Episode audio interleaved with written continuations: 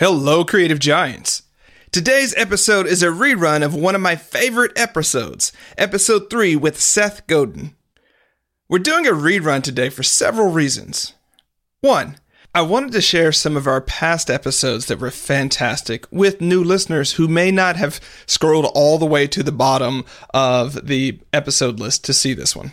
Two, I think it's time for everyone to reconsider how they're not picking themselves. And three, I wanted to remind people thinking about putting their art out there. Whether their art is a podcast, a blog post, a book, a new initiative at work, music, or whatever, that it always amounts to just putting it out there and then doing it again. We've come a long way with the Creative Giant Show. So much so that the audio and my discomfort in this episode makes me cringe. But the chief thing is that we started and I'm so grateful for everyone for sticking with us. As always, I hope the content and the example helps you pick yourself and get your art out there. We're keeping the original intro with the episode too, so with just a little more ado, here's episode 3 of the Creative Giant Show. Ready? Let's do this. Welcome to the Creative Giant Show, where we go behind the scenes about what it means to live a life full of creative and professional success. Creative giants are talented, renaissance souls with a compassion fueled bias towards action. Now, here is your host, Charlie Gilkey. If you're struggling to keep up with processing your email, SaneBox might be just the tool you need. It has saved me hours of time each month, and the amount of peace of mind I get from it is priceless. SaneBox sorts through your email and moves all of the trivial stuff into a different folder so the only messages in your inbox are the ones you actually want to see. Aside from removing all of the junk so you can focus on the messages that matter, there's this great feature called the black hole. Move an email into that folder and you'll never hear from the sender again. One and done, just how we like it. Because email can be such a bear and keep you from finishing the stuff that matters, we worked out a great deal for our listeners. Visit sanebox.com forward slash giant and they'll throw in an extra $25 credit on top of the two week free trial. You don't have to enter the credit card information unless you decide to buy, so there's really nothing to lose. Again, that's S A N E B O X dot com forward slash giant. Hello, Creative Giants. This is Charlie Gilkey, and I wanted to take a second to really introduce the this podcast. This one is a special one for me because it's with my mentor from afar and long term, uh, long time hero, Seth Godin. And there's a story behind this particular podcast. Um, I had scheduled this meeting with Seth far in advance, and I had some um, office spaces laid on so that we can do the recording. Well, when I got there that morning, because of coordination and a lot of things that I still don't quite understand, those offices were not available. And I found this out about an hour before actually meeting with Seth.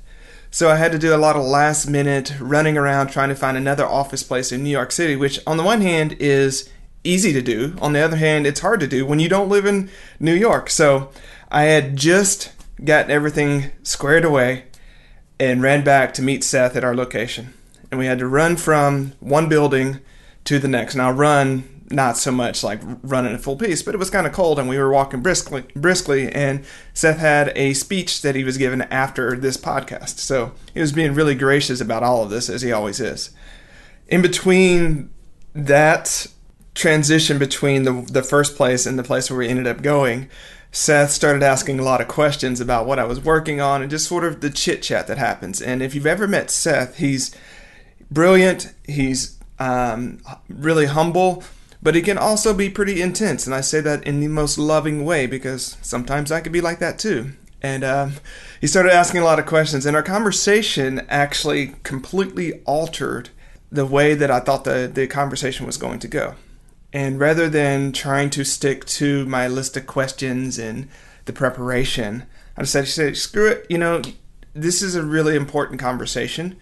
And um, I wanted to extend the conversation that we were having because it was so relevant and it was so on point. So that's where a lot of the randomness of the conversation came from. And you could probably tell that I was in this particular interview, I was a bit disheveled because of everything that went on, and because I was just really leaning into into it and and being open about what we were talking about, but also trying to get Um, some really good, um, insightful, transparent conversations from Seth. The office that we ended up going to had a pretty bad air conditioning situation going on, and so when we did the audio engineering, Seth um, wasn't as crisp and clear. He's a bit muffled on there. And, um, you know, we had to really think about what we were going to do with this interview because it's not at the level of premium pro sound that you're supposed to have with podcasts. I've got air quotes going on so that you can, you know, premium pro sound. I listened to it again um, just a little bit earlier and I decided to override some suggestions to not share it because it's so powerful. Um, it inspired me that day. That that conversation is one of the two or three conversations that led to me making um, a lot of brave choices last year, producing the or finishing the small business life cycle, and really doing a lot of cool things last year. And I just listened to it again, and it still has that grip. So sometimes you make art, and you can polish it, you can do all sorts of things to it, but sometimes it's just rough and raw, and it's still worth experiencing. And I believe that's true of this podcast with Seth Godin.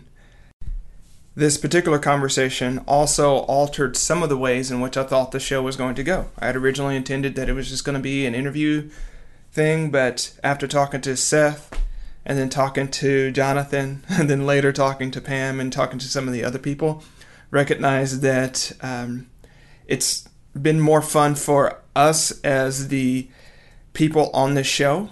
And I think it's going to translate to you as a listener that they're actually conversations and jams and riffs as opposed to me just talking to Seth about what he's doing. Because our point to the people that I'm picking to go on the show, our point is not just to focus so much about what we're doing, but to actually help you do what you're trying to do in the world, to use my own language to start finishing the stuff that really matters to you.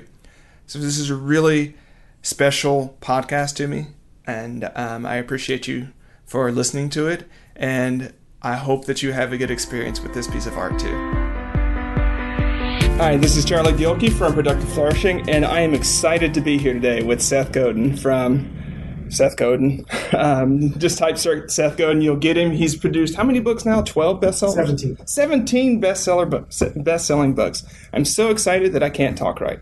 This is a live conversation. He's sitting right across from me, and we've figured out, you know, an office kind of here at the last minute. So if you hear some background noise, we're just going to deal with it and make art anyways. Um, and so I'm just going to jump off with with how I expected this to go. See, here's the funny thing about this, right? I had kind of, all right, we're going to talk about the Icarus Deception, your new book, um, and talk about the connection economy and making art and making meaning.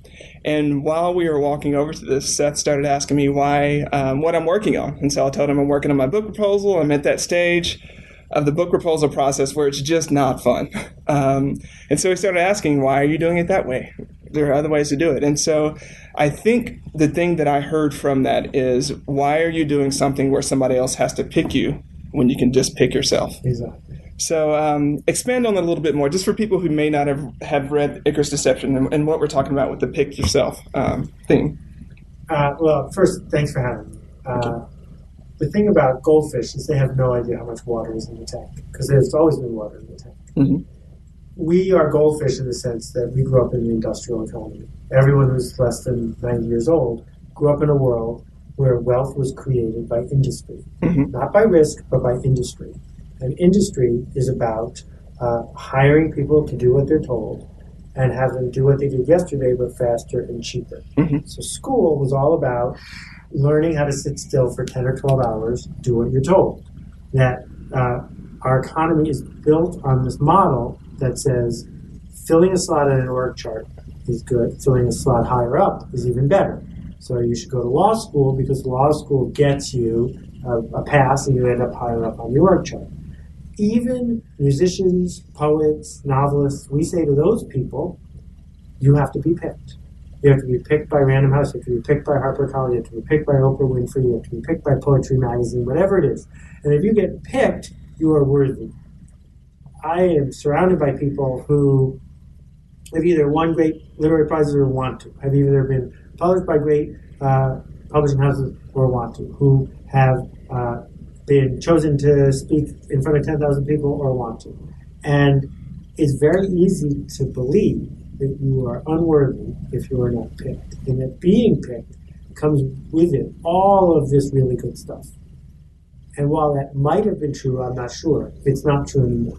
And that the people that we look up to now, you know, Jeff Bezos worked for the biggest program trader in New York City, picked himself, got in the car, and he and his wife drove across the country and he started a company that no one wanted to succeed, that no one was rooting for, and no one picked. Mm-hmm. And that is where how we got Amazon. And we look at Amanda Palmer, who is changing the music industry because she picked herself.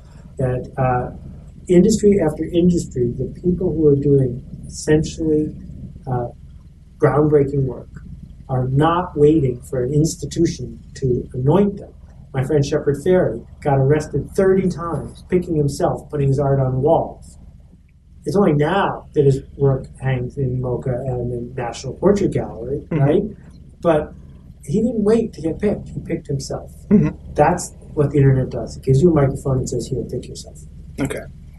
You know, it's been interesting to be just slightly on the outside of the picking fence, you know, where you've got the platform, you've got the connections, you got everything you do. And it seems like, especially with the book publishing industry, that we're we're at this point to where there is still some advantages from the old way and there's still a lot of the advantages of the new way. And when people talk to me about this, I'm like, look, what I can tell you is what I see today.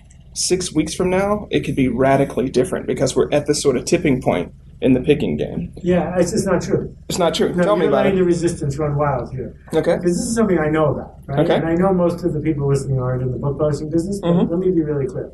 Every day, two books show up in my office. Every day, 3,000, every week, 3,000 books get published in this country. Mhm. The typical American buys one book a year. That almost all the books that get sold are just a few. Mhm. And most books don't get sold Mhm. that if we look now in the digital book world, it's going to not be 100,000 books published, it'll be a million books published. Mhm. So with all these millions of books out there, if you're hoping that a stranger will go to a store, by the way, the store's are going distance, find your book, a cover you didn't make, say, I love this cover, judge the book by its cover, go to the cash register, pay money, go home, read it, and tell a friend, the odds of that happening are now basically zero. And the book publishers know this. So they are way more likely to publish a lousy book by me than a great book by you.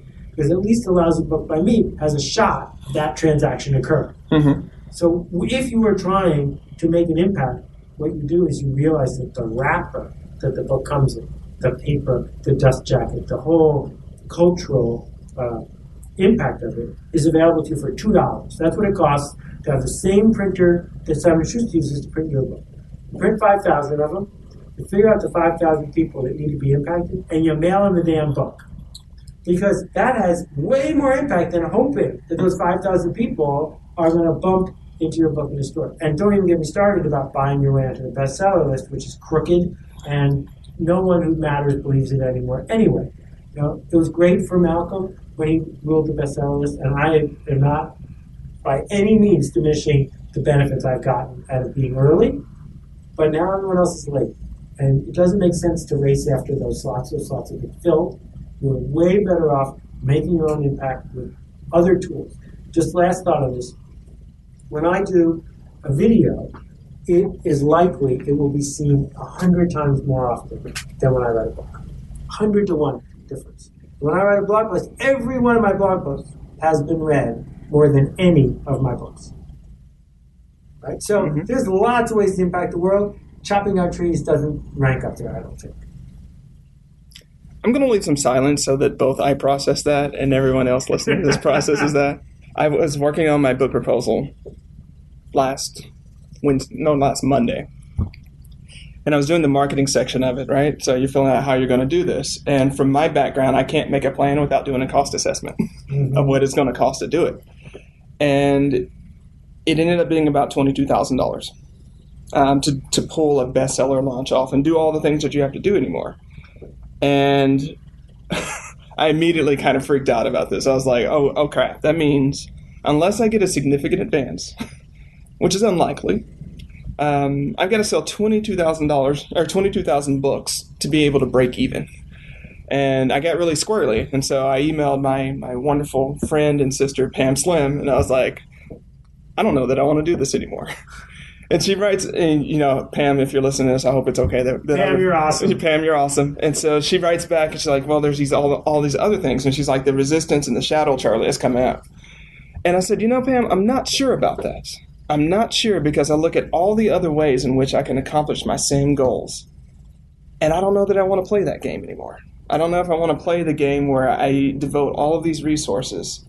To be picked and to you know do the whole thing for the next 18 months of my life, especially since right now I'm finishing up a traditional, uh, excuse me, a self-published book that started from a keynote that I had transcribed, that I edited a little bit more, that people have been pestering me to get done, and I'm like, you know what, I'm not going to do it for that.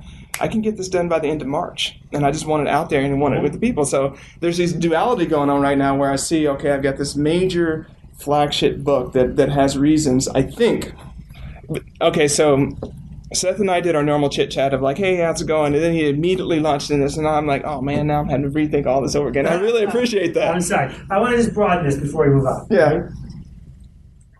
The question is, what are you going to do tomorrow that's going to make you more connected in a more important way than you did today? Mhm. And if every day you weave a better net of connection that matters, not the trading up, I'll lunch with you if you'll lunch with me thing, but actual, I would miss you if you were gone, right?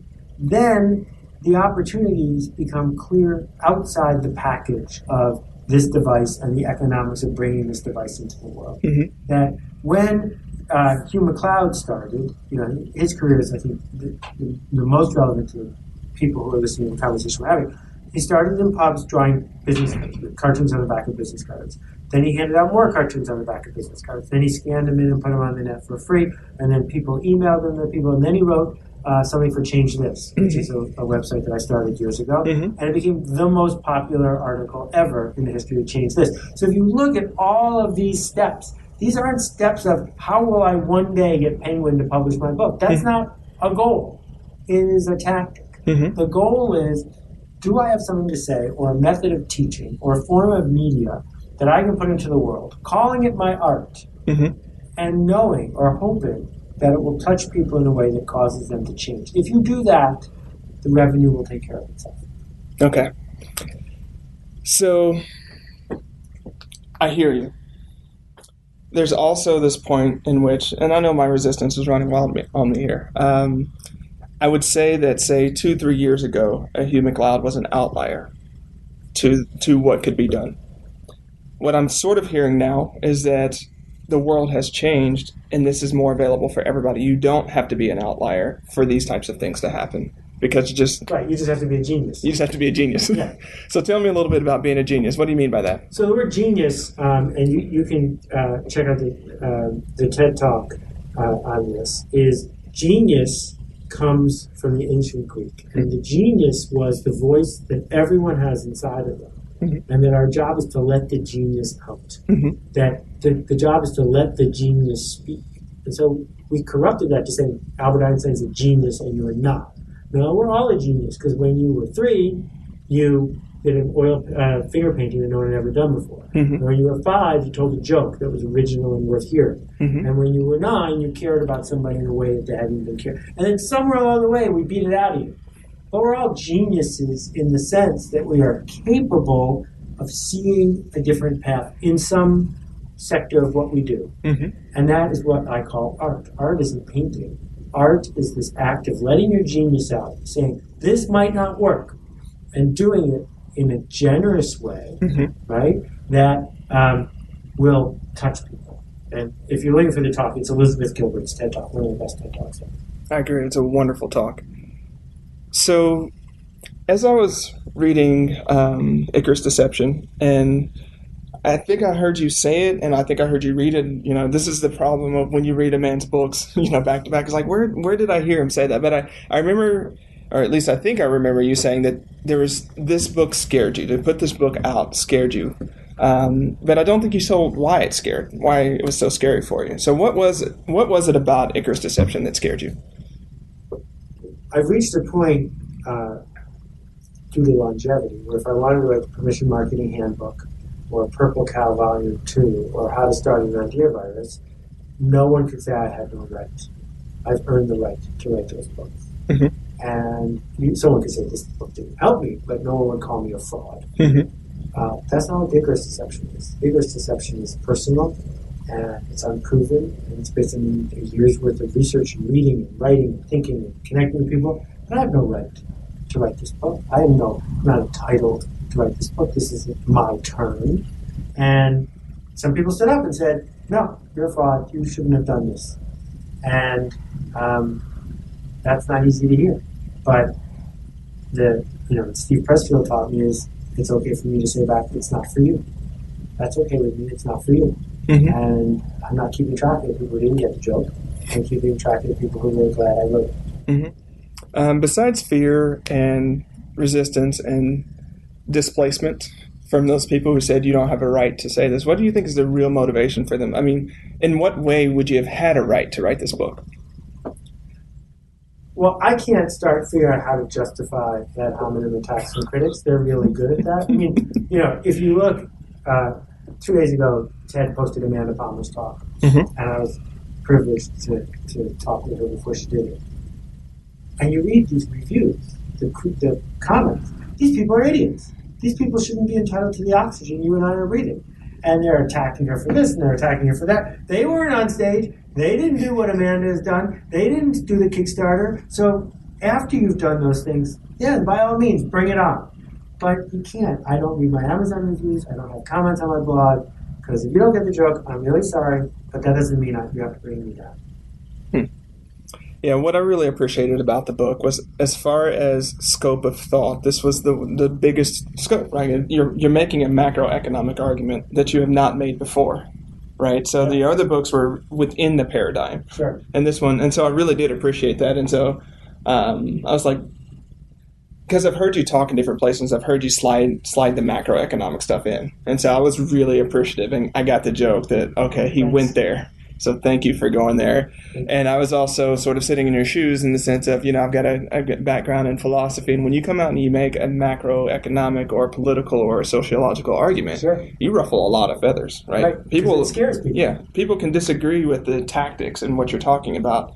But when you come and say this entire paradigm is Right. messed up Well, it, and I'd even go beyond that. You know, I did one of the most popular posts I've done this year was called "Those People," and it was very personal. Um, and it was about uh, a woman at a community college who's written off basically all of her students because they don't look like her, they didn't grow up like her, and they're not entitled to do art. They just have to do this remedial job. And I, I was fascinated because I got some feedback that I expected, which is from people for whom I touched and know and who I supported. But I also got feedback from people who were angry at me.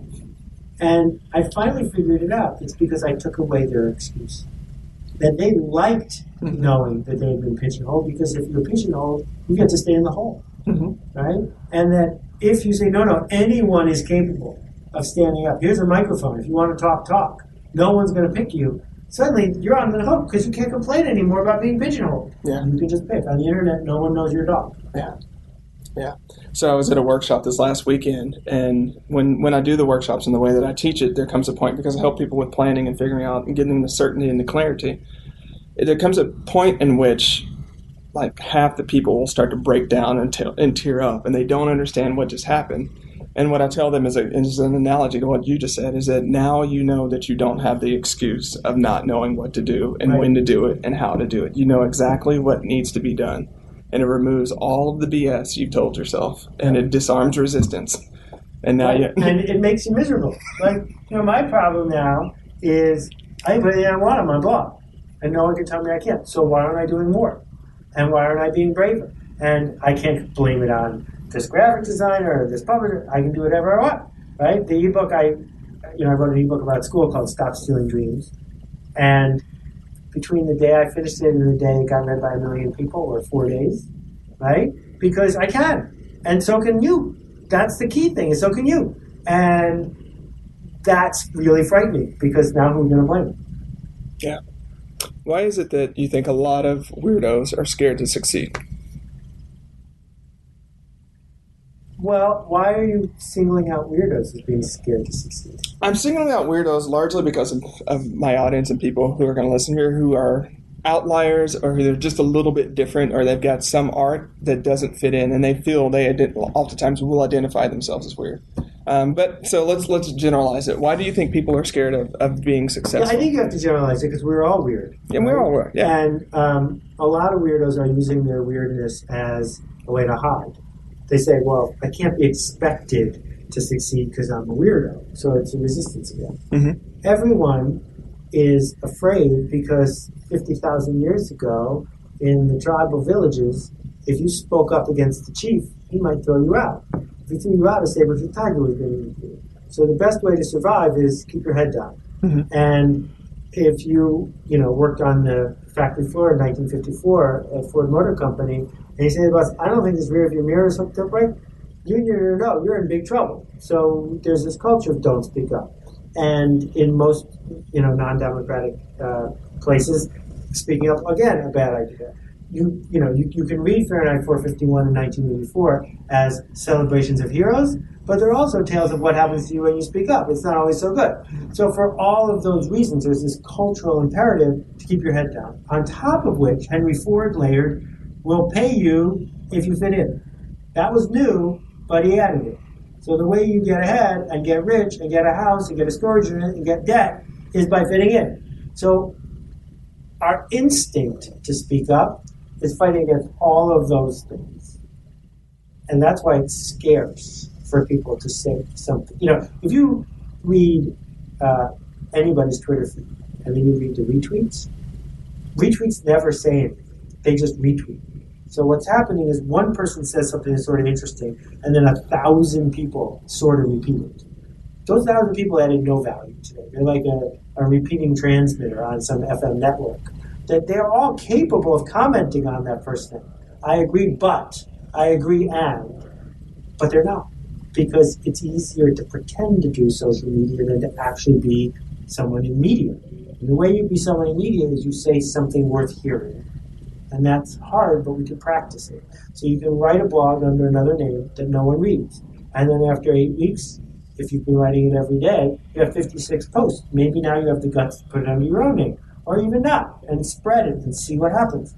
Then all of a sudden we can call our own bluff and say, I am actually capable of touching people. I'm actually capable of singing or dancing or writing or instructing or conceiving, and I can put it in the world. Mhm. That's new, but I think we're still hiding it. Okay, so something that occurred to me as you were talking is there's the freedom to have an impact. There's the ability to do there, and sort of weaving in something that you said with all the all the potential that you do. There's also a responsibility aspect The of it, the obligation to. Yeah. So tell me a little bit about that, because I imagine at this point you're absolutely right. You can do anything, right? And you're at the point to where. Where, or are you at the point to where you feel that there is a responsibility now to say something worth saying, to do something worth Oh yeah, I've felt that way for a long time. I mean, you know, I I do work with the Acumen Fund. I've been to uh, the Kibera slums, and I've been to India a few times and stuff. I won the lottery, right? I wasn't born in 1880, and I wasn't born, um, you know, building pyramids somewhere, and I wasn't born with some heart defect. Mhm. What are you gonna do with that? What are you gonna do being born in the right place at the right time with the right parents and the right opportunities and, a thousand lucky breaks? right? Well, some people just take credit for all of it and go buy a house in the south of France and pretend that they're smart. Mhm. I'm not interested in that.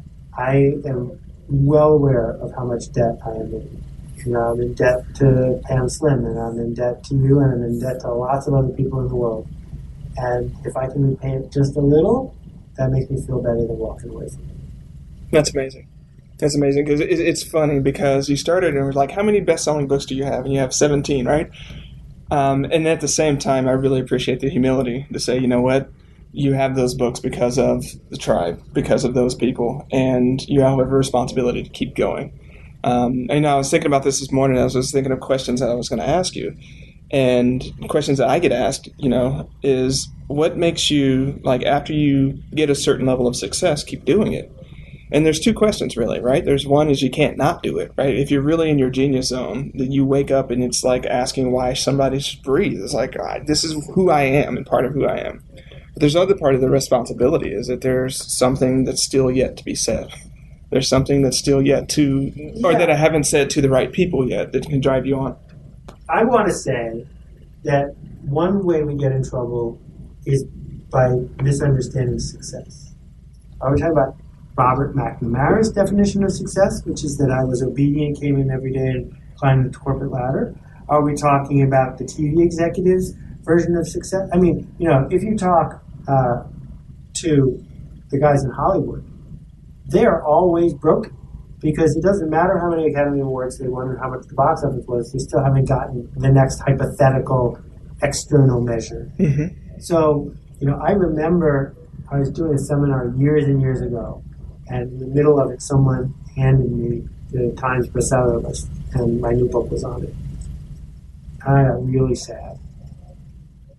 And the reason I got sad was nothing changed.